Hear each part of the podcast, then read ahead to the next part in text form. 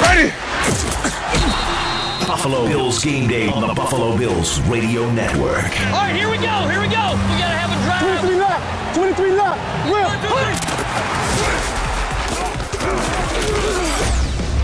It's time for the Overtime Show with Nate Geary. All right, good evening, everyone. Welcome into the Overtime Show here on WGR. The Bills drop a frustrating one today by a score of 20 to 17 to the New York Jets. They fall to two, or six and two on the season. They still remain a half game in first place in the AFC East, with plenty of teams nipping at their heels. Welcome in, everybody. 803 0550 888 552 550 are your numbers to call. We'll get to some phone calls here in just a few moments. Before we do that, let me kind of walk through uh, this, what was a very, very frustrating game once again for the Buffalo Bills. Josh Allen finishes this game 18 to 34, 205 yards, two interceptions, a 46.8 quarterback rating. I mean that that that's it. I mean five sacks, the most sacks he's given. I I, I remember him getting in a single game in, in quite some time, and you know, this is the second week in a row a team has just run all over this Bills run defense. Uh, 34 carries for 174 total yards, 5.1 yards per carry as a team from the New York Jets. Mike, Michael Carter finished the game 12 for 76 in a score. James Robinson, 13 carries for 48 yards. Zach Wilson also added 24, uh, 24 yards on five carries as well. Just a a, miserable day all around. Zach Wilson finishes today a pretty modest 18 to 25, 154 yards and a score, 101 quarterback rating though. He just got he got the job done in this game. Stefon Diggs had 10 targets today, but only cashed in on five. Had five for 93 in this game and 18.6 yards per reception average. Gabe Davis finishes two for 33 on five targets, and Dawson Knox on four targets did three for 25. I think the thing I'm going to continue to look at tonight is where is the multiplicity of this offense? Where are the secondary weapons? Where is Dawson Knox? Where is Gabriel Davis? Where's Isaiah McKenzie? Man, it's just that to me is the most frustrating part I'm leaving this game with is you paid so much money, and this is such a lame point. Just because you pay somebody money that you're, you're obligated to make them part of the offense. Is he not one of your top three weapons offensively? Like, how is this offense? If this offense can't be Allen and Diggs, they've got no answers. They they've got no B they've got no B game. They've got no plan B, no plan C.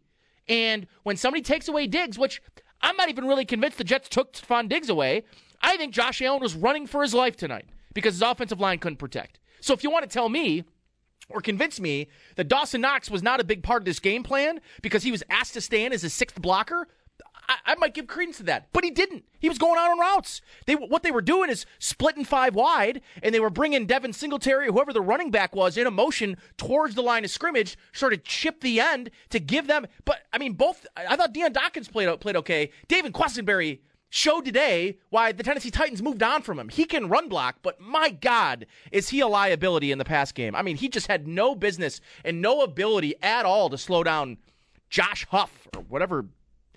Should get his name right. I think it's Josh Bryce Huff. I mean, for God's sakes, you got to protect. You got to be able to pass block. The Bills were unable to do that today. We're to take a quick. Uh, we're to move. Yeah, we're to grab an update real quick here from Derek Kramer. Made some bad decisions tonight. It cost our team. A lot to learn from, a lot to grow from, but that's not the uh, standard we hold ourselves to. That's not the ball that we play. Um, so, a lot to look at, a lot to learn from. Josh Allen and the Buffalo Bills fall to 0 2 in the division and 6 2 on the season overall after their 20 17 loss to the New York Jets on the road today. Allen had a rough go of it against the Jets this afternoon 18 of 34, 205 yards, two interceptions, no passing touchdowns. Allen says it starts and ends with him that Buffalo suffered this loss. You know, our defense goes out there, they strain their tails off, uh, get us a you know, turnover in the red zone, and I give it right back. That's something you know I can't do. Allen did lead the team in rushing as well, nine carries, 86 yards, two scores on the ground, while Stefon Diggs led the way with five catches, 93 yards. Jets, they were good enough in this one. As Zach Wilson, 18 of 25, 154 yards, and a touchdown. No interceptions one week after tossing three of them. Wilson did lean a lot on Garrett Wilson in this game, the rookie wide receiver, having 92 yards on eight receptions, while Michael Carter added 76 yards on the ground and a touchdown on 12 carries. As for this loss, it doesn't affect the Bills too much in the short term. They still hold the one seed in the AFC and the AFC East, but now the division has bottlenecked as the Dolphins and Jets both sit at 6 and 3, just half a game back, while the New England Patriots are now only at 5 and 4 as well. Injury report from this game defensive end Greg Rousseau left the first half, did not return, though he did remain on the sideline with a helmet on. Cornerback Kaiir Elam injured himself, but did return late after suffering an ankle injury, and Allen himself was seen shaking his arm on the final drive after suffering a strip sack while Buffalo was trying to attempt a comeback. Around the league, Dolphins getting to half a game back of Buffalo after surviving the Bears in a shootout, 35 to 32. New England getting up to 5 and 4 after a 26 to 3 win over the Colts. The Lions upsetting the Packers 15 to 9. The Jaguars come back against the Raiders.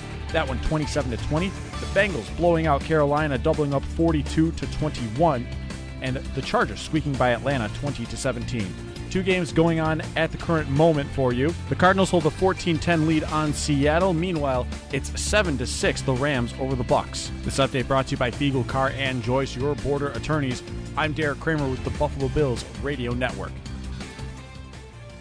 All right, welcome back. Sorry about that. We just had a little uh, little hiccup. Had to get that uh, get that update in. So I'm gonna get to some phone calls here in just a minute. Just gonna finish a couple of final thoughts on this game as a whole. I'm yeah, I, I don't know where I fall tonight because I think a lot of me, uh, a lot of this is is on the quarterback's shoulders. And Josh Allen wore it. I thought he wore it well after this game. Um, he's got to be better. He needs the help from the offensive line, but this is a game that falls squarely on the offense's shoulder. I thought the defense did enough. They held this team to 20 points. Did they get gashed in the fourth quarter on that final drive? Absolutely, they did, and they need to make some stops on the on the ground. They can't just give up seven straight running plays and walk right down the field from the three yard line. I will tell you that. But but for the love of God, I mean, right at the end of the or at the beginning of the third quarter, you know, they get a sack. Uh, what should have been, by the way, an interception from Tremaine Edmunds that gets not reviewed. I thought that the upstairs people were supposed to see plays like that and call that down. Didn't happen on a turnover. So the Jets continue driving. Then the Bills get a sack fumble, and then the Bills give the ball right back, right after the defense got off the field. Josh Allen is turning the football over at an unsustainable rate. It's been happening since week one, and it continues to happen now. He needs help from his play caller. They need to start building in some layups in this offense. I mean, how long have we been asking for this? This goes back to Daboll. Like, you can't, when things aren't working down the field, where are the short throws? Where do the RPOs go in this game? They ran it early with success in this game, and then they wanted to throw the football. They wanted to get everything back on one play down the field all game long. Third and five, they take shots down the field. Where's the intermediate passing game? Where's the short passing game? Where's the rhythm? Where are the setup plays? Where are the plays off of plays? Where are the screen passes? So a lot of frustration for me for this team offensively in a game that was close and you had no answers. You scored six points in the second half combined in the last two weeks. It's just inexcusable. This is a good defense that the Jets have. No slight to them, but give me a break. They're just not executing. They're not getting play calls. And Josh Allen's throwing a lot of turnovers. He's throwing a lot of picks right now. He's turning the football over at an unsustainable rate. They've got to figure some things out offensively. They've got a, a, Vikings defense that's playing pretty darn well right now. Za'Darius Smith might be, I mean, might be playing better than any edge rusher in football. They need Spencer Brown back. I just, it's, um, it was a frustrating, frustrating game to say the least. And and uh, again, the thing that is most frustrating to me is not being able to find the other phases of your passing offense. Where's Dawson Knox? You want to talk about Gabriel Davis? I'm good talking about Gabriel Davis. He did not play well today. He has not had a good season, short of the 98 yard touchdown and a couple of long plays. His catching, his catch percentage is way down. He's not efficient. When he gets open, he's dropping the football. He had a couple of bad drops today in key moments, especially in the last play of the game where Josh Allen hits him in the chest from 70 yards out, hits him square in the chest, and he drops it. Got to have better. They need to find a consistent number two pass catching weapon. They have yet to find it. They paid Dawson Knox the money to do it. I thought his role was going to evolve in this offense. They use the tight end less than anybody in football. They're 32nd in tight end usage in the, in the league, and they pay in the top 5% for the position. I need more from him, and I need the offensive coordinator to design some plays for him. You don't throw over the middle of the field in the intermediate areas. That's where he should be feasting. You don't have Cole Beasley anymore. Use him. You know, where's the short passing game? Routes to the sticks. Move the chains. They don't need to score a touchdown every time they have the ball. Like put some drives together for God's sakes. That's been the, that's just been very frustrating for me. Is the inability to just put plays together, piece them together, get down the field, put drives together. I don't even want to. I don't even care about the running game. That is just so far down the scale of things I care about from this game. Would they have won if Devin Singletary got more touches? I don't think so. They needed to execute better. It's a good defense. And I don't think they walked into this game with a whole with enough respect for how good this defense was. They didn't they didn't pivot. They didn't change what they were doing. And they just kept trying to attack the ball 20 yards down the field against a very, very good secondary. Mind numbing. Just mind numbing to me. 8030550. You got a couple open phone lines. If you want to give us a shot, let's go to Max. Max, you're on the overtime show. Welcome, Max. Hi, I appreciate your call. Yep. Uh, no, I, I have a great appreciation for, for really what you just leaned in on there. And honestly, uh, it, it feels like over the past three games, there's been a really large absence in throwing the ball over the middle. And, you know, like you said, Knox or, you know, anybody making those routes over the middle where, you know, in crucial times, teams are making those plays. And the Bills are really not. And, you know, just really want to lean in on ultimately where is this offense going when it comes to you know critical times and critical moments when they want to win games that are ultimately you know those those tight tight games you know with the Chiefs or with the the you know the, the Titans in years past or you know ultimately uh, you know to, to try and get to the AFC top and then get to the Super Bowl eventually. You know? I think I mean, Max, what you're saying, and and I think what the question should be is, what is their bread and butter? right. Like And- what and when when when to things aren't working offensively, what can you go to that you know you can bleed out some drives? And and might I say, Max, they ran a perfectly executed design quarterback run at the end of the first half. Josh Allen runs for 36 yard touchdown, and they don't run one more design quarterback run the rest of the game. Right. And and Diggs Diggs with you know, I mean under ten receptions is is, is just simply not enough if that's gonna be your bread and butter. Yeah, and th- thanks for the call, Max. And like, listen, the Miami Dolphins, they target their two best players more than anybody else on their roster combined. It is inexcusable to me that you end up not you have one target to Stefon Diggs in that second half. It doesn't come until until the third to last play of the game offensively for you. Inexcusable. Get him the ball. Run RPO. RPO was working all all the first half, the first two drives. They were gashing him. It's hard to defend with Josh Allen. Then he just went back to drop. They put Josh Allen in a situation where he's a sitting duck because they couldn't block. Like, come on. Where are the design runs? I know some games I want to shoot it to the moon. But when it when you have a 36 yard touchdown on it in the first half and you don't go back to it and you can't run the football, what are we doing? Come on. Drew, you're on the overtime show. Welcome, Drew. Hey, uh, you know, I, uh, I you're 100% right. What you just said, like they're missing secondary and tertiary targets. Like people are just uh, dropping the ball. They're letting us down. McKenzie, I mean, I, I love, I love Little Dirty. I really do. But he's not having a great uh, couple of weeks here. But what's concerning me more a little bit is. I, this is two weeks in a row. At the end of the game, I feel like Allen's favoring his his elbow, and I'm starting to worry about like when he was a rookie, he had that elbow injury, and they said, "Oh, it's not going to be. He does, he's not going to need, uh, you know, TJ surgery. He's not going to need Tommy John surgery." And I'm starting to worry about it again. You know, it, his his those couple of interceptions, it felt like he short armed it, and that's real concerning. And then also on defense, they definitely looked like they were missing Milano a little bit today. Um, I'd say especially, so, uh, especially on the edge, especially on the edge, Yep. and that running back would get around the corner. So uh, I'm not on my radio, so if you could leave me on for just a minute for your response, but Yeah. thank you. Yeah, no problem. I, I would tell you this um, that for the most part, I'm not worried about Josh Allen's arm. He uncorked his seven, the, the longest air yard throw in six years on the final play. I'm not. I'm not thinking there's anything mechanically. I'm not thinking there's anything physically wrong with Josh Allen. I don't think he. Sometimes, listen, Mahomes had this game six weeks ago against the Colts. Sometimes your quarterback doesn't have his a. He doesn't. Your your your power pitcher doesn't have his fastball and you need people to step up offensively. The defense did its job. Did they play their best? No. But when you, with this offense and this quarterback, when the defense holds a team to 20 points, you have to win that football game. There's no excuses to me to not win a football game. Your defense stops and holds an offense to 20 points. Never in any scenario am I going to blame a defense who, who holds the opponent to 20 points.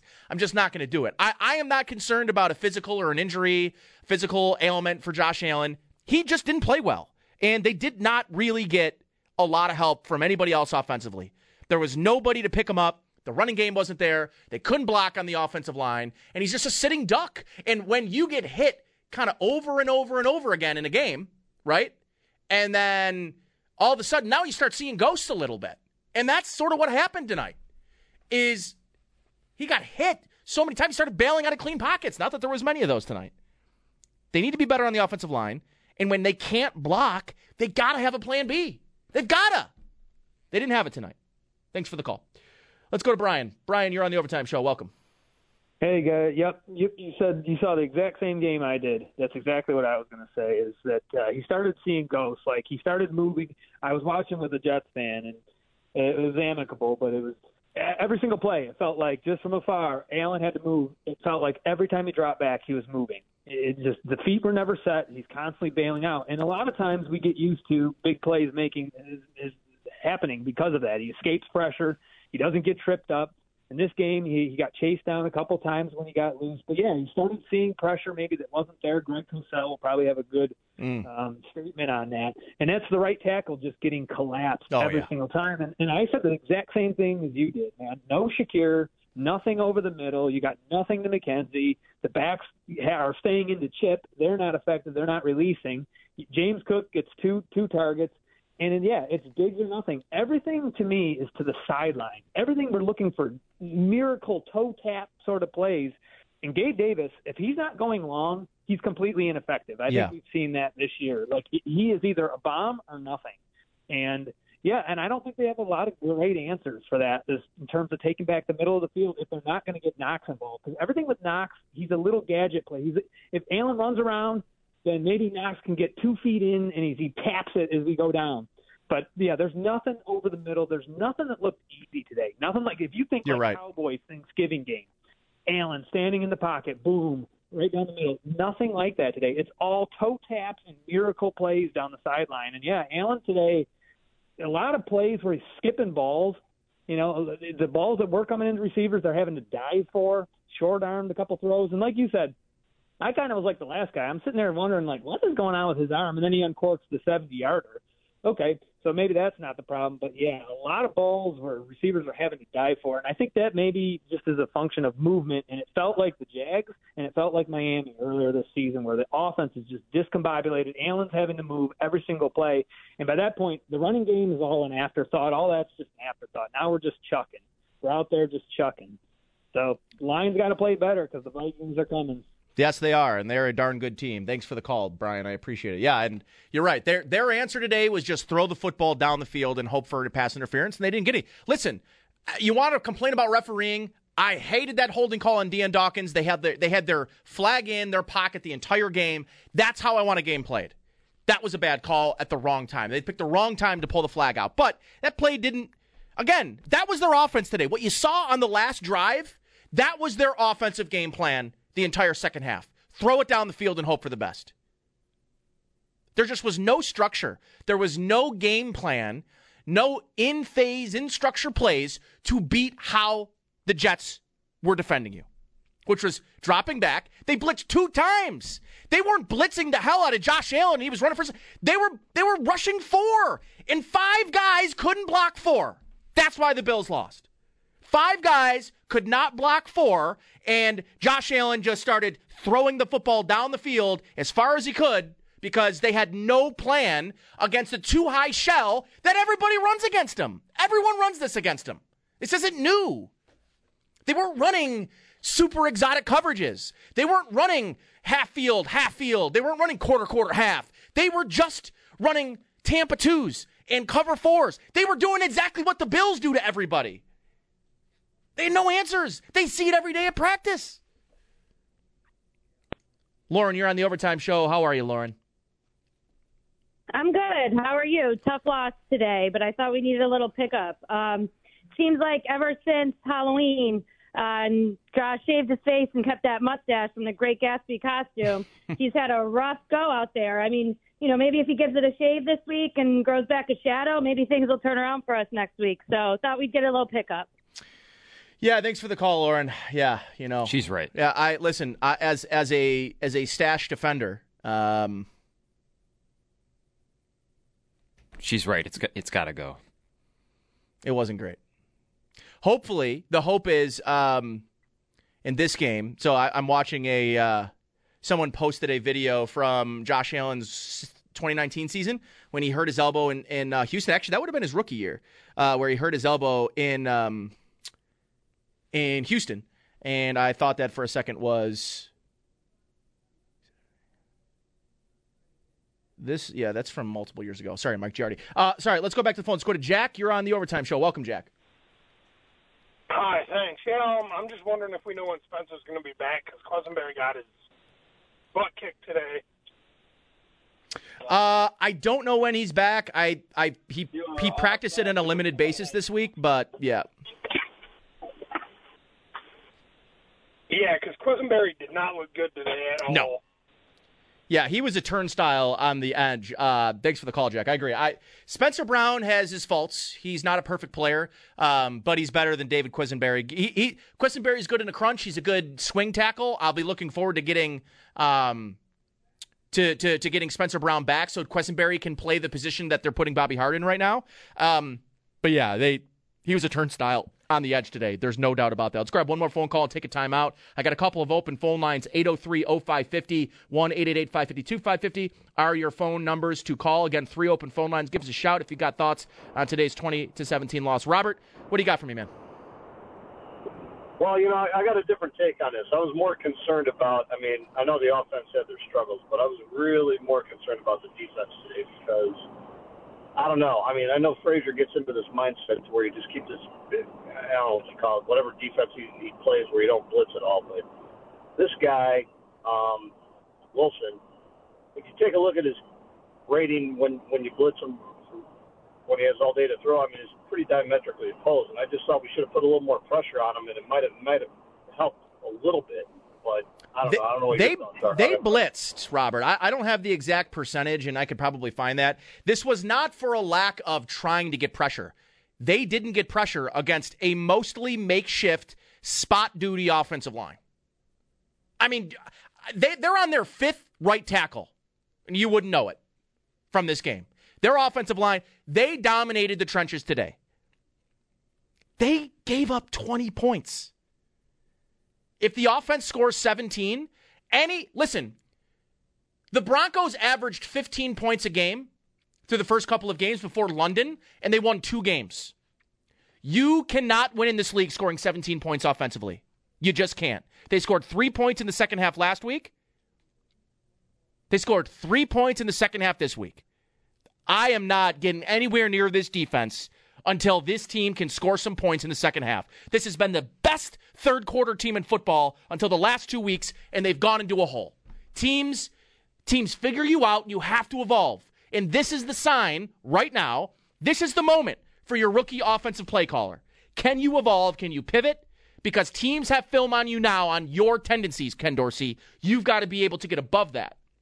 And we're going to see that over the next couple of weeks. There's no doubt we are going to absolutely see that over the next couple of weeks. Tomorrow on WGR, it's Buffalo Bills Football Monday, presented by Northwest Bank for what's next. Get started at northwestbank.com Com. Howard and Jeremy will be breaking the game down in the morning. The Extra Point Show with Sal and Joe at 10, followed by One Bills Live with Chris Brown and Steve Tasker at noon, Schopp and Bulldog at 3. They'll have Eric Wood on that show at 4. And then at 8 p.m., it's Monday Night Football as Westwood One presents Ravens at the Saints. Buffalo Bills Football Monday all day tomorrow on the home of the Bills, WGR Sports Radio 550. Be sure to catch Sal Capaccio as he takes you behind the scenes on Bills Game Day with Sal's All Access Facebook Live. It's on WGR's Facebook page. Brought to you by Dunkin'.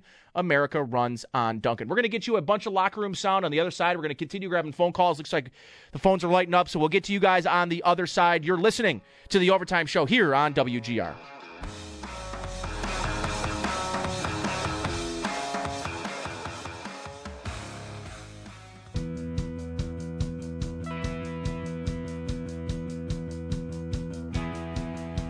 Welcome back.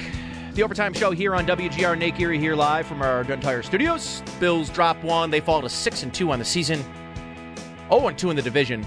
20 to 17 to the New York Jets. Let's get an eye on the quarterback. It's brought to you by Great Lakes Building Systems. We keep an eye on your business so you don't have to. Great Lakes Building Systems, our business is protecting your business. Josh Allen again in this game. A disappointing performance for Josh in this game. 18 to 34, 205 yards, just six yards per attempt.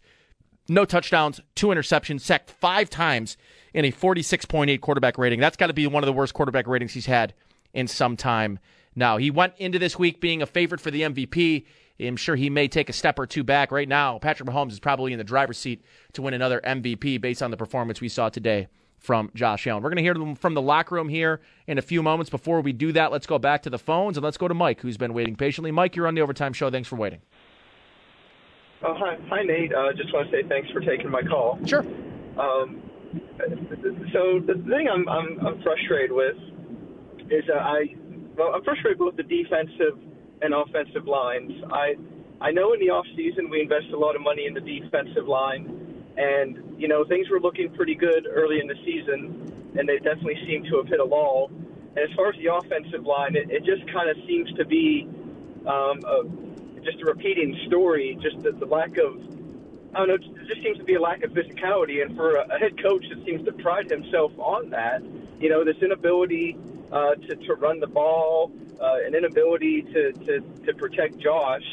And um, I, I don't know, it's, it's a, one of the frustrating things, it seems like we can never convert a third and one. It, it feels like we, we always have to rely on Josh to use his legs. You know, we, we, we can never you know, we can hand the ball off to Singletary, uh, but there's I don't know if there's not a hole or if he's not hitting the right one. I'm, I'm you know I'm not smart enough to sure to say what's what's going on there. But it's just it's just very frustrating. And the thing that makes it more frustrating is is before this offense became what it is now, that 2019 season, that that team was was built to run the ball, you know, and that, that's how they won games. They they ran the ball. They could, you know, they they Josh Allen was a game manager, for lack of a better term, and they they won with defense and running the ball. And uh, ever since we've become kind of like this offensive juggernaut, the ability to run the ball effectively uh, just doesn't seem to be there. And you know, um, I, I know we get excited with you know the high octane offenses, but but the football kind of remains the same. You got to win the line of scrimmage on both offense and defense if you want to get to where we go, which is winning a championship. Yeah. So those, those were just my thoughts, and I uh, I appreciate you giving me the leeway to express them, and uh, appreciate the job you do. I'm here in Washington, PA, and uh, love listening to you and the other guys. Uh, you know, talk Bills because I'm kind of by myself out here. yeah, no worries. Thanks for the call, man. I appreciate you. Um, yeah, listen, it's. I, when I think of a second and one, I think of a perfect opportunity to to to to make a designed deep shot, a whole shot, second and one, because that way you're you're still third and one, and as long as you're in you know a, a, territory where you're close, you could go for it, you go for it. And so I think for me, that's that's the frustrating piece. At least for me, anyways, because I look at it as an opportunity to take a shot, as a whole shot, and they don't take them there. They just run, and then Devin Singletary. Listen, I know a lot of people love Devin Singletary. I, I I am desperate to see what they can do with Nyheim Hines and James Cook. I'm sorry. You know, like they're just so limited schematically on the types of runs you can run with Devin Singletary. They're so limited. They don't get they don't have a lot of options. So that's now what ends up happening, right? Is he can run pin and pull and gap concepts. And for those that don't quite understand what a pin and pull concept is, right? Like think of a down block and you have a, a, a pulling guard or a pulling center, and the guy next to him kind of down blocks, and you get you get that pulling guard coming around. So you essentially get a, a, a, a, a downhill lead blocker as an offensive lineman. And Devin Singletary can run behind that very, very well. That's how he succeeds in the NFL. Gap and pin pull. But when they run zone, all they did today with James Cook is run outside zone. So now what's going to happen? Much like they changed it up a little bit, the the quarterback sneaks, right? Like the last couple of weeks, we saw the Gabe Davis motion. You're like, okay, well, Gabe Davis is going to walk up behind Josh Allen and push him forward. Well, now they switched it to Reggie Gilliam this week. So it was a little tweak, right? So they changed that. But now defenses are going to look at what the Bills are doing and they're going to say, okay, James Cook's on the field, zone, zone, zone. And when Devin Singletary's on the field, okay, gap, watch the pin and pull, gap, pin and pull, and we'll see what happens. I think there's a good chance that Nyheim Hines can run both of those concepts, but they're just predictable a little bit. They've been predictable over the last couple of weeks especially in the second half. But my God, man, I mean, you you end up in that first half having Josh Allen and Stefon Diggs do it all, and then they don't run one more designed run, and they don't throw to Stefon Diggs until the last drive of the game. I mean, that's just that that's that is incredibly puzzling.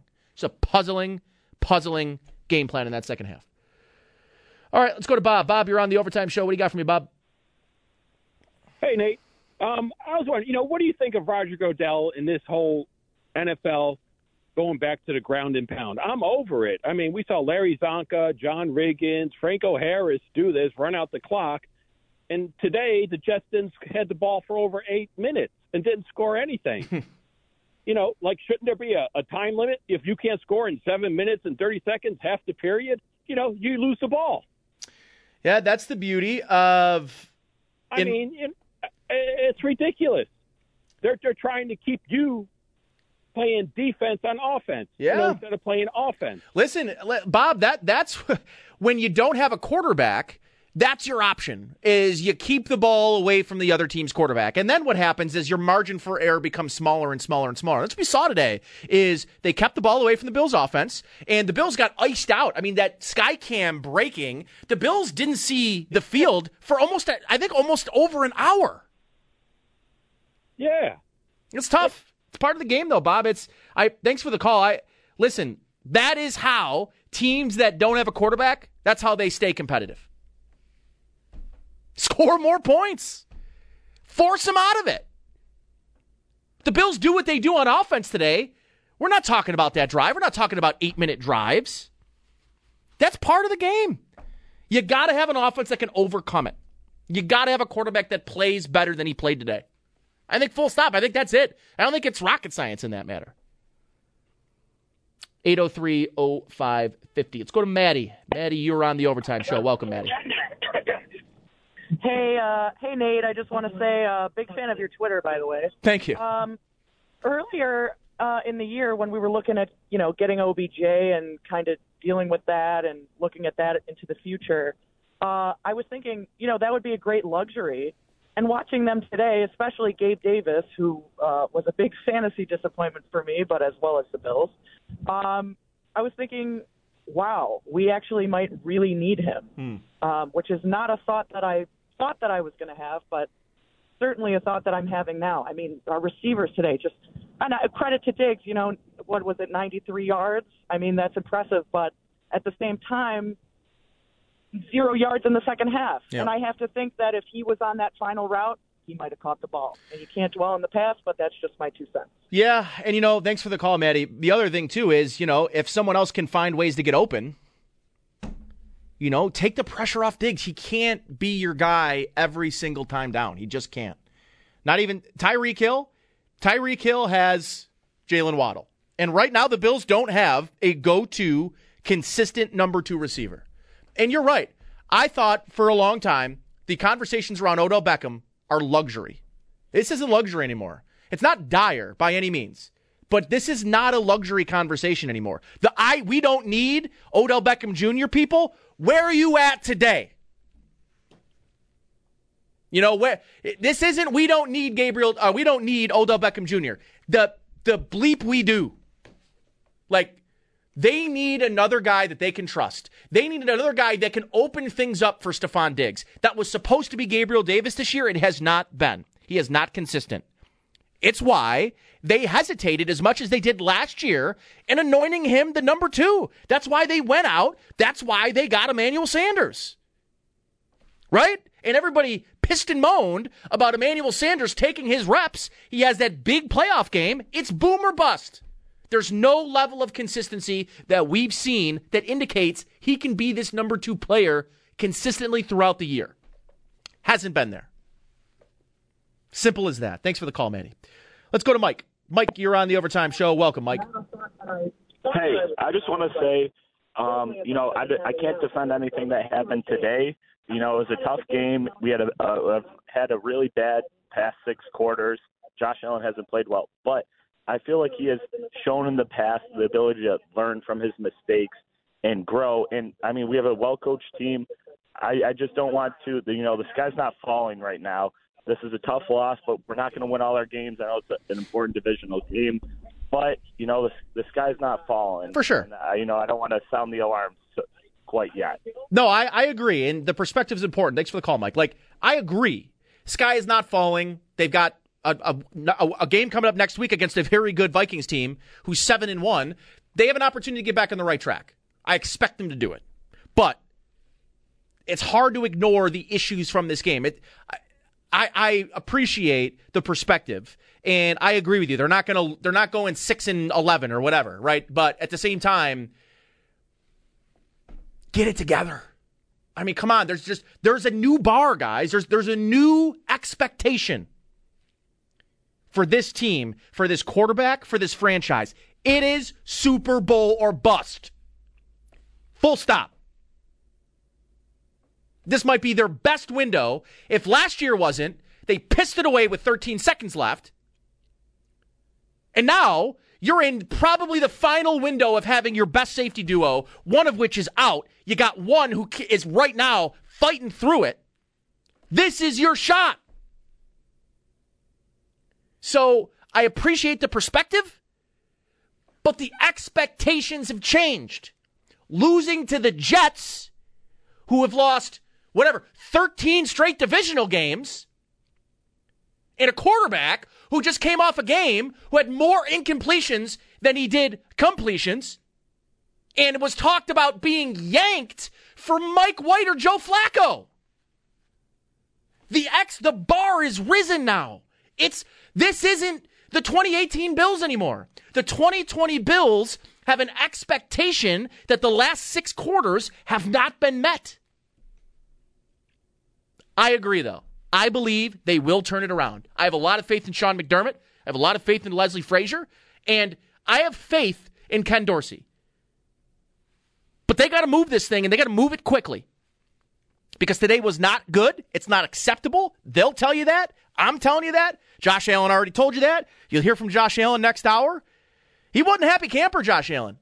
He owned it, which is what you love to see from your quarterback. It's an important thing to have that accountability from your quarterback. Tomorrow on WGR, it's Buffalo Bills Football Monday presented by Northwest Bank. For what's next, get started at northwestbank.com. Howard and Jeremy break the game down in the morning. Then it's the Extra Point Show with Sal Capaccio from 10 to noon, followed by One Bills Live with Chris Brown, Steve Tasker at noon, Schopp and Bulldog at 3. We'll have Eric Wood at 4, and then 8 p.m. It's Monday Night Football as Westwood One presents the Ravens at the Saints. Buffalo Bills Football Monday all day tomorrow on the home of the Bills, WGR Sports Radio 550. We're going to go to the locker room, actually, and we are going to hear from Bills linebacker Tremaine Edmunds, and it's brought to you by Buffalo Laborers Local 210. when a team seems to have it going against you and things aren't working, is there something you tell yourself if you're trying to turn it around? Yeah, uh, I mean, I think it's just you got to keep going. Um, you know, that's just the game. Of, that's just the game of football. I mean, that's that's life in the NFL. Things not going to always go your way, but it's just about coming together as a team and just figuring it out and uh, just get back to the drawing boards and you know, obviously improving on the things that we know we got to improve on. What happened on the interception play? It looked like you had the ball when you got to the ground. Yeah, I mean, I'm not sure, man. You know, the, they they made a call, and you know, I guess we had to just go with it. You know, it, why do you what do you attribute the success they had on the ground against you guys to, especially late in the fourth quarter? Yeah, it's it's hard to tell. You know, obviously, you know, we pride ourselves on you know making the team one dimensional, uh, stopping the run. You know, obviously they had success doing that, so it just goes back to us, man. You know, um, hard to tell what it is right now, but obviously they had success, so we just got to improve on it, man. You know, got to look ourselves in the mirror, be honest with each other, and just get back to the drawing board. I mean, no need to panic. We know we got to get better with. So, I mean, it has to happen. You know, obviously hold each other accountable. Um, you know, that's just uh, like I said, it's life in NFL. You know, things don't always go your way, but it's about standing together as a team and uh, making sure that we're not pointing the finger at one another and um, you know just accepting it.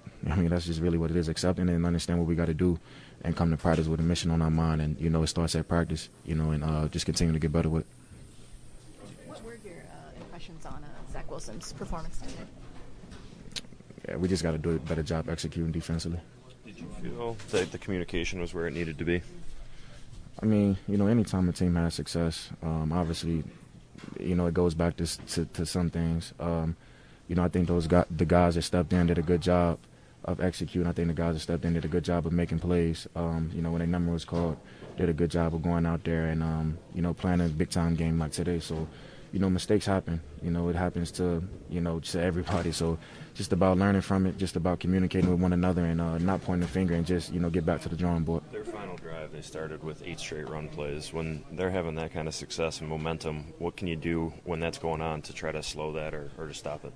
Yeah, it's tough. You know, obviously somebody's got to make a play. Uh, I think this is what it comes down to, and uh, we definitely got to get better with that. All right, that is Bills linebacker Tremaine Edmunds following today's 20 to 17 loss to the New York Jets. We're going to take a timeout on the other side. Phone calls. We'll continue on here on the Overtime Show 8030550 188 552 550 Nate Geary here in our Amherst studios. More Overtime Show next here on WGR.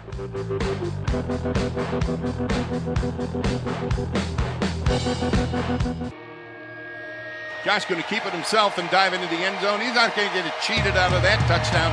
He's in this time for sure. Touchdown Buffalo. Josh Allen, his third rushing touchdown of the year. The snap to Josh. Going to keep it and running himself. Left side has the first down and more. Gets inside the 20, inside the 15, headed to the end zone, and he is in. Touchdown. Touchdown Buffalo. Josh Allen just ran it in from 39 yards out. Wow. He takes a shotgun snap, scans the field, pressured by Von Miller, and dropped, and the ball comes out. Back around the 30 yard line, there's a loose ball, a scramble for it. He never saw Von Miller coming. He never saw him. And it's Buffalo Ball. The Bills recover on the fumble. All right, those are your game highlights. Welcome back to the Overtime Show here on WGR. We're a little tight for time. Before we take a timeout, we're going to cut to the locker room to hear from Taron Johnson, and it's brought to you by Buffalo Labor's Local 210. That you guys kind of beat yourselves a little bit. For sure. I mean, we didn't execute at the at the highest level that we that we can, and next time we go out there, we gotta we gotta do better. At the end of the day, you know what I'm saying? So we gotta like first and foremost tackle better and and win our one on ones. So yeah. Tell me what you think about Garrett Wilson after seeing him for the first time. Uh, he's a good player. You know what I'm saying? Just got to make sure that defense is aware of where he's at, and uh, yeah. And the connection, sorry, last one. The connection between Zach and Garrett. Did you feel like that was? Uh, I mean, that was where they were going for most of the game with yeah, the passing yeah, game. They, they were definitely going to him a lot, and just making sure that we, we have a better awareness in, in, in with our matchups. Seemed like they had some success in the RPO game, getting the ball out pretty quickly. Was that something that you guys expected coming in? Uh, for sure. I mean, uh, a lot of teams do RPO on us, so really you just gotta, like I said, make sure we stop the run. And at the end of the day, I mean, the RPO didn't hurt us a, a ton, you know what I'm saying? But they was running the ball, so we ain't stopped that at all. So just gotta make sure we do a better job with that. Saquon said that it's a, a similar scheme run-wise to what the Packers did last week. Is there a concern that you know that becomes something that teams are going to continue to try and do to you guys? I mean, I know teams are going to try and do it to us, but at the end of the day, we just got to make our corrections. It don't, really don't matter what the other team do. We just got to execute. That, on the last drive, was there anything that you can point to why they were able to consistently run the ball straight down the field? Uh, probably uh, our tackling. I think that's probably the biggest thing. Um, we're going to get in practice and make sure that we uh, handle that. There's not not a lot of losing that goes on around here. I mean, yeah, but you guys know it's also a long season. Can you kind of put it in perspective? I mean, still six and two, but even though it's a tough loss. Uh, for sure. I mean, it's just we just got to make sure we do better. You know what I'm saying? It's, it's still early. You know what I'm saying? You're not gonna go undefeated the whole season. We just got to go back to the drawing board and, and bounce back like we've done before, like we've done in years past, and I'm sure we're going to do that.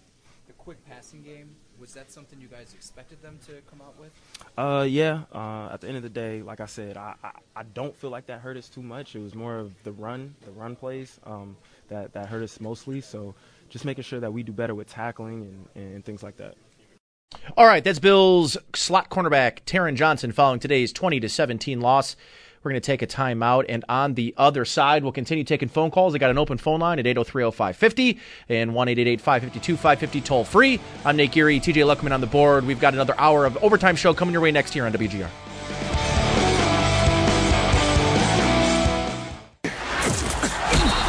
Buffalo Bills game day on the Buffalo Bills radio network. All right, here we go. Here we go. We gotta have a drive. 23 left. 23 left. Will. It's time for the overtime show with Nate Geary.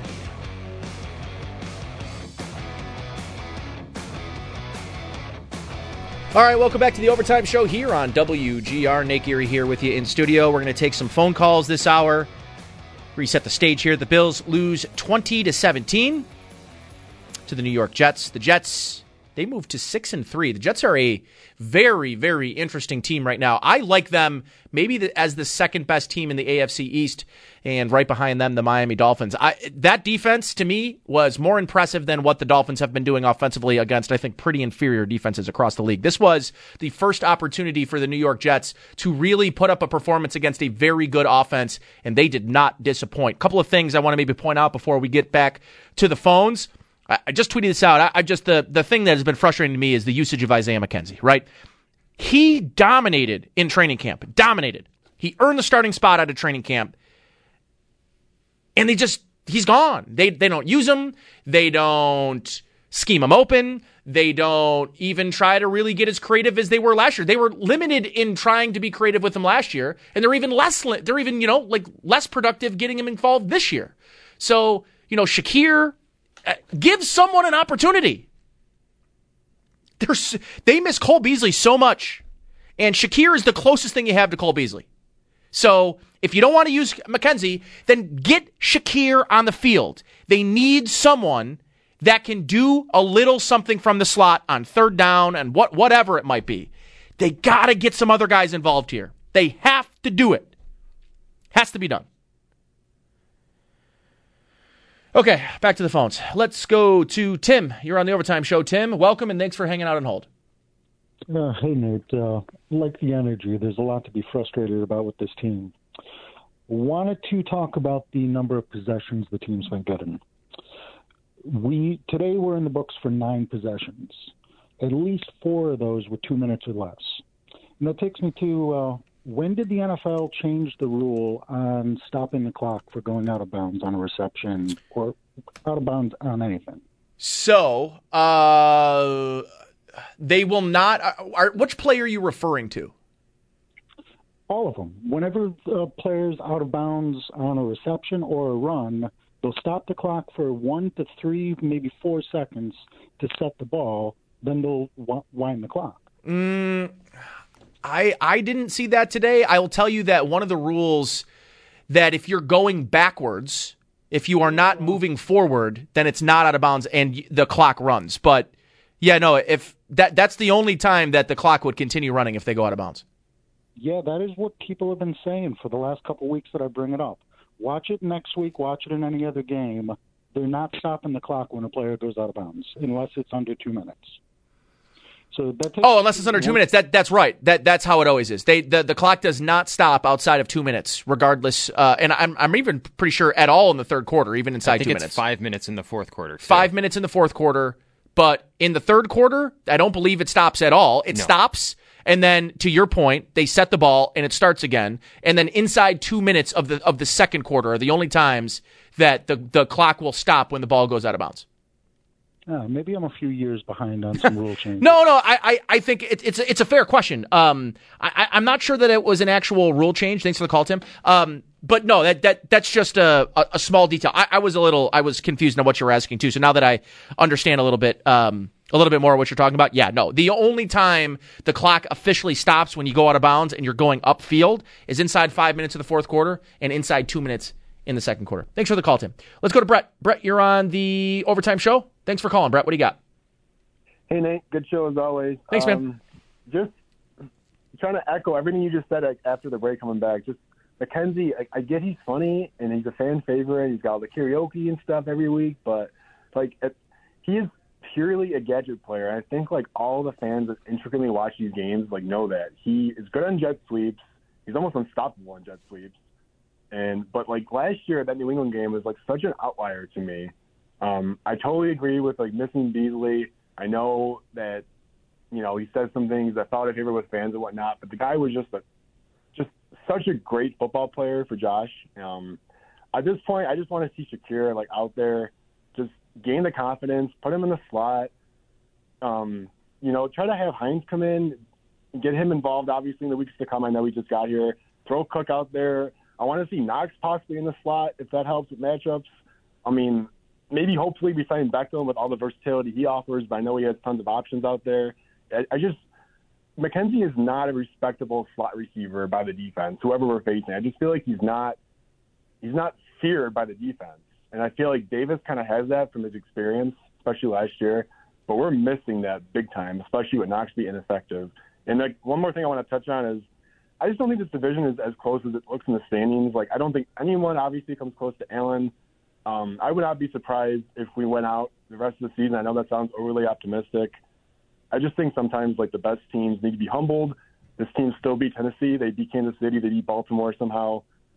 And I think as long as we went out the rest of the division going forward and two, I think the sky's the limit. Thanks, man. Appreciate yeah, it. Thanks for the call, Brett. Yeah, I I don't know. I, I'm just as confused seemingly as everyone else is about what's going on. How do they find something, find a way to get some secondary guys going. And it doesn't just have to be Gabriel Davis. They went into the season with Isaiah McKenzie because of what he did in training camp. Guys, I know he's not had the best start to the season. He was like head above heels. He was like the MVP of training camp and preseason. He was unguardable against this defense in training camp. They just don't use him. Can't find ways to get him the ball. They're not using Shakir, they're not using him. Who are they using? They're they're out there. Gotta find some ways to get guys the ball. Let's go to Ricky. Thanks for the call. Ricky, you're on the overtime show. Welcome. Hey Nate, uh, I'm just wondering if uh, McDermott made a mistake by not challenging that Edmunds pick. Um, it looked like a like he caught the ball. Um, there wasn't a fight at all. It was his ball. His helmet landed first. He was down. Uh, could have changed the whole momentum of the second half. Yeah, um, well, they got the turnover a couple plays later. Von Miller got the strip sack, and then Josh Allen threw an interception and gave him the ball right back.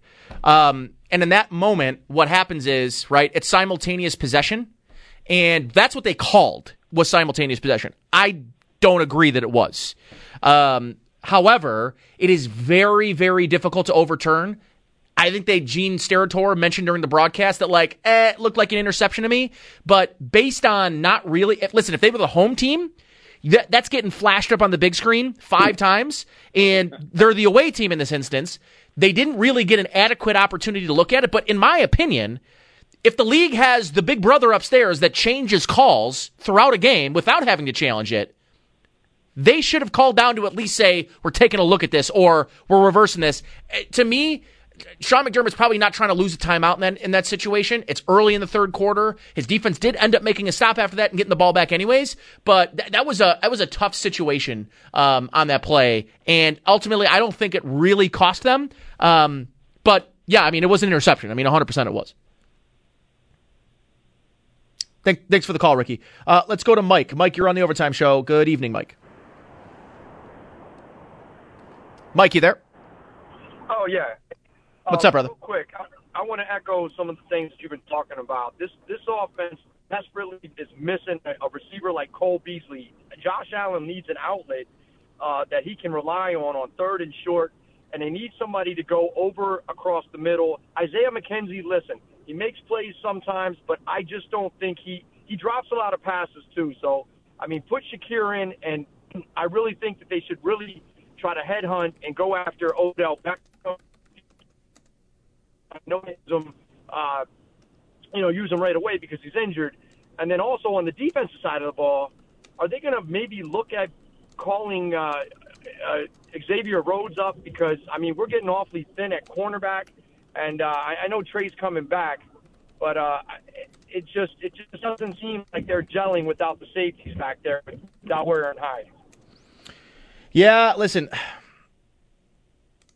I like the way that uh, we, we talked about this earlier in postgame with Bulldog. Like, I, I like what I've seen from Damar Hamlin. Jaquan Johnson ain't it. He is a special teams player. I mean, that that is just he's a special teams player, and he's hurting them when he's out there on the field defensively. So Dean Marlowe's got to play next week if Jordan Poyer can't. Um, I want to see. Listen, Nyheim Hines in a short week. I was not expecting him to see a lot of playing time today. They need desperately to get him infused in this offense. He's got to get caught up in a hurry. I need to see what Nyheim Hines brings to this offense. 100%. Need to see it. So that that's something I'm really, really paying attention to this week. Like, oh, I am paying attention to that. Let's go to Ben. Ben, you're on the Overtime Show. Welcome, Ben. Hey Nate, how you doing, man? Good. Uh, so I just wanted to say Jaquan Johnson was an absolute liability out there today. I know everybody's been saying that, but like, I mean, in the games that Dean Marlowe was playing two years ago when he was with us, like, I mean, I feel like I saw enough to know that he was better than whatever Jaquan Johnson has been putting out every time he steps onto the field. Like, it's absolutely unbelievable. Number two, uh, Spencer Brown coming back hopefully will be helpful in our pass protection. Like just to reiterate the point you made about David Quessenberry, yeah, he's decent with the run block, but I mean, uh, at the same time, I think Spencer Brown is much better in uh, passing sets, and then I, I don't think I've ever been more in on getting Odell than I have been today. Yeah, so, and you, I, and I was I was never out on it in the first place, but uh, I, what, whatever it takes. I mean, I saw your tweet about giving him a multi-year uh, whatever it takes. Yeah, uh, listen, I that's a that's the point here. I mean, this is going to be an interesting conversation moving forward with it all, Beckham Jr. because I think my thought was always one year deal, have him come in, leave as a free agent next year, better than you left. See you later. If the the what I heard today from Jay Glazer of Fox Sports that he's going to be medically cleared this week and that he's looking for an opportunity to find a team to finish his career with, get it done. Just do it. Give him the term he's looking for. He's looking for three years, give him the three year deal. Just do it. It's got to get done. Has to be done. You're in a Super Bowl window. Worry about the cap ramifications later. They this cap is going up, up, up, up, up. Figure it out. Thanks for the call, man. Let's go one more call. Then we're going to cut to the locker room here in a minute. Let's go to Teddy. Teddy, you're on the overtime show. Welcome, Teddy. Yeah, so I my honestly big question with the Bills is why are we not utilizing James Cook at all? Like he has so much versatility in the backfield. Like bring him out of the backfield, throw him out there, throw some passes to him. He leaves like Nyheim Hines times two, in my opinion.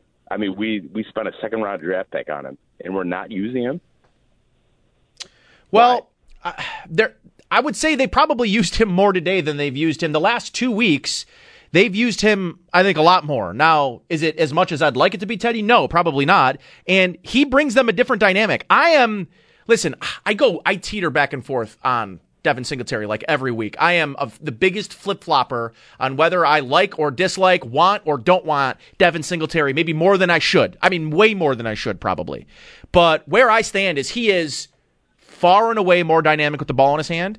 I can trust him. At least I feel like I can trust him when he's out there. They're running wide zone and it looks good. It's effective with him. There are just plays. Devin Singletary can't get to the edge. He just can't get there. He doesn't have the foot speed to do it. He can. I would agree. I want to see more James Cook. I want to see more Nyheim Hines and James Cook. They're more, they're quicker, they're faster, they're more dynamic. That's where I need this offense going. I think Devin Singletary starting to move forward here has to be a complementary piece, a short yardage back. Get him in the red zone, you know, the, the pin and pulls and the gap concepts. I want to see, I want to see James Cook and I want to see Nyheim Hines between, between the 20s moving forward.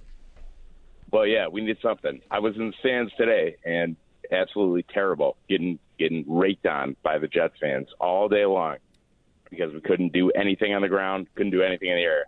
So you better you better figure something out, right? Yep. Thanks for the call, Teddy. I appreciate you, man. I hear you. I hear you. It's a frustrating day, no doubt about it. All right. Uh, we let's see. Who do we want to listen to? Uh, who do we want to hear from here in the locker room? Ooh, I I know. Uh, let's hear from Dion Dawkins, big left tackle. Had a big penalty call on that final drive. Um, not that that was really a game changer. The other thing I want to point out too, another missed field goal before the half by Tyler Bass. Not above reproach. Two bad misses in two games that they've lost. They've missed a field goal in the last few seconds of the first half, and they went on to lose by a field goal. So make the field goals. Anyways, just thought I'd bring that up. Let's hear from Dion Dawkins. It's brought to you by Buffalo Laborers Local 210. Just seemed like you guys couldn't get anything going in the second half on offense. What do you attribute that to? Uh, it's just football, man. You know, you have your good days, you have your bad days, and sometimes you just don't turn as fluid as possible. I mean, as, as fluid as usual, but that's just ball. You know, we're com- competing against the best people in the league every week, regardless of a record.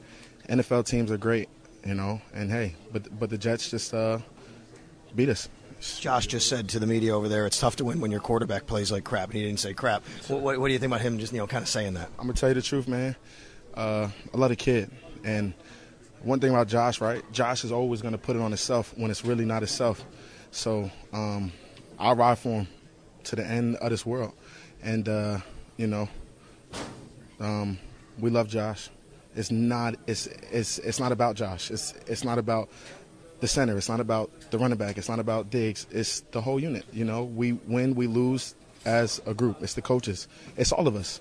We win and we lose together, and it's all right. You know, uh, we're not born to be perfect, and I for sure wasn't born to to, to be perfect, and nobody in this locker room was. And uh, losing hurts, no matter at any level, the highest, the lowest, losing hurts. And uh, you know, it's just we took an L today. It's just what it is. You know, this is the NFL. This is one of the uh, best games in the world, you know, and we're happy to compete against the best, and people are going to test us every week as we're going to test them. How much of the pressure issues was their ability as a defensive line or things you guys were doing on your own? Uh, say it again. How much with pressure on the quarterback was that about the Jets' defensive line and their ability, or things that you guys didn't do on your side? I mean, I, I wouldn't say it's it's it's it's anything and like that. You know, uh, they have good players, and just like we do, like those guys get paid to to rush Josh, and we get paid to block. You know, like some like sometimes, you know, like guys are are gonna and get an edge, and sometimes we're gonna stone them. You know, it's just game of inches, man. It really is. It's a game of inches, and uh, it is and what it is. All right, that's Bills left tackle Dion Dawkins. A reminder tomorrow on WGR, it's Buffalo Bills Football Monday, presented by Northwest Bank for what's next. Get started at Northwest Dot com. Howard and Jeremy breaking the game down in the morning. The extra point show with Sal Capaccio at 10. One Bills live with Chris Brown, Steve Tasker at noon, Schopp and Bulldog at 3. They'll have Eric Wood on with them at 4. And then 8 p.m. it's Monday Night Football as, Westwood 1 presents the Bill or the, the Ravens at the Saints, I beg your pardon. Buffalo Bills Football Monday all day tomorrow on the home of the Bills, WGR Sports Radio 550. We're going to grab uh, a couple more uh, player sounds from the locker room as well. Daquan Jones, the Bills' big defensive tackle, big one tech. He also met with the media after the game. So here's Daquan Jones, and it's brought to you by Buffalo Laborers Local 210. Daquan, it seemed like they had a little success running the ball, especially in the second half and fourth quarter. What do you attribute that to? I mean, they, they, they, uh, they're a good football team. Um, we just got to do a better job on our side of the ball of being more gap sound and being more fundamental uh, strong. So it's kind of just back to the drawing board and you know go back there, watch the film uh, tomorrow, and see what we can fix. Were they doing anything that you guys didn't see on film? Anything you didn't expect? Uh, no. We, we knew we were going to try to copy a lot what Green Bay did, and they came in and did that. And uh, we, like I said, we had to go back on Monday and focus on us and see what we got to fix. Did they copy? I mean, was it that, that film, that uh, expectation where they did a lot of what, what Green Bay did last week? Yeah, pretty much. Pretty much. Is there a concern then that you know that becomes the blueprint for how to run the ball on this team? I wouldn't say all that. I think we, once we fix what we got to do, I think we'll be fine. Was there anything different in the last drive? You know, I mean, most of those yards they got was at 90 whatever yard yeah, drive to the field goal. A lot of a lot of missed, missed, missed tackles, and like I said, we just got to fix it. Was that fatigue? Was it what would um, bring about missed tackles on the last drive? More so than resting in? I mean, they get paid too. You know what I mean? So uh, we just have to you know make the plays that you know that come our way. All right, that is Bills defensive tackle Daquan Jones. Again, that was following today's 20 to 17 loss. Uh, one more guy I'd like to hear from uh, here, and I don't know if we have uh, enough time to play the entire bit. Uh, is Stefon Diggs. Actually, we won't really have time to play the whole thing, but I'd like to play some of it for you here. So here is Stefon Diggs. He spoke after the game, and it's brought to you by Buffalo Laborers Local 210. In the, in the first half, they played a little bit more man, or a lot more man, and you know, in the second half, they did a little, uh, a lot more two high. That's why we went to the run. We were productive in the run game. Personally, you know, it's not about the person and shit. Like I just do my job. So, uh, first half, second half, it's always a different game. They're gonna make adjustments. They did a lot more two high. Uh, they had a long possession on offense, so you know, we came out, we ran the ball, ran the ball efficiently. You know so we just had some miscues. Second touchdown drive looked good. Was Mhm. there any other time where you guys felt like you had it clicked into rhythm there and you were rolling? You know, like we, Yeah. like we usually see you rolling. Yeah, we got uh, we got a little bit in a rhythm. I mean, even the first drive, we, we got down there. Uh, I feel terrible because I came out, I was a little tired, but just as far as like uh, finishing in the red zone, in the red area, and executing at a high level, we knew this game was going to come down to execution, and uh, we didn't execute well. I know, you know, we're not pointing fingers here, but Mhm. it's four of the last five games. You guys have at least two giveaways. Yeah. Like, I'm not, I know Coach harps on it, and you know, we all know the importance of turnovers. How do you kind of nip that in the bud as a team? Yeah, it's like uh, the turnover battle is so crucial because we try to win it. You know what I'm saying? Especially on defense, they try to create turnovers as well. So, uh, you know, it's just a team effort. You know, even special teams can come in there and make, make some plays in there. So it's not so much nipping in the bud, but just eliminate it. You know what I'm saying? Just eliminate it from happening. It's just, it happens. Like, even last week I had a fumble, stuff like that. Just honing in on the details. Uh, of course, this game isn't going to be perfect, but the less you shoot yourself in the foot, the more you have a chance to win. You can't win that. We, we're so used to seeing Josh make plays. In the last two weeks, it's been uncharacteristic. He's even said it. Is it surprise you to see that, and how does that impact the whole team when he's making mistakes he doesn't normally make? I mean, I feel like it's the flow, uh, the ebbs and flow of the season. You know, good things are gonna happen, bad things are gonna happen. Uh, we've seen Josh make a lot of plays. He made a lot of plays today. I'm saying it's not, uh, it's nothing totally on him, especially offensively. We work as a unit.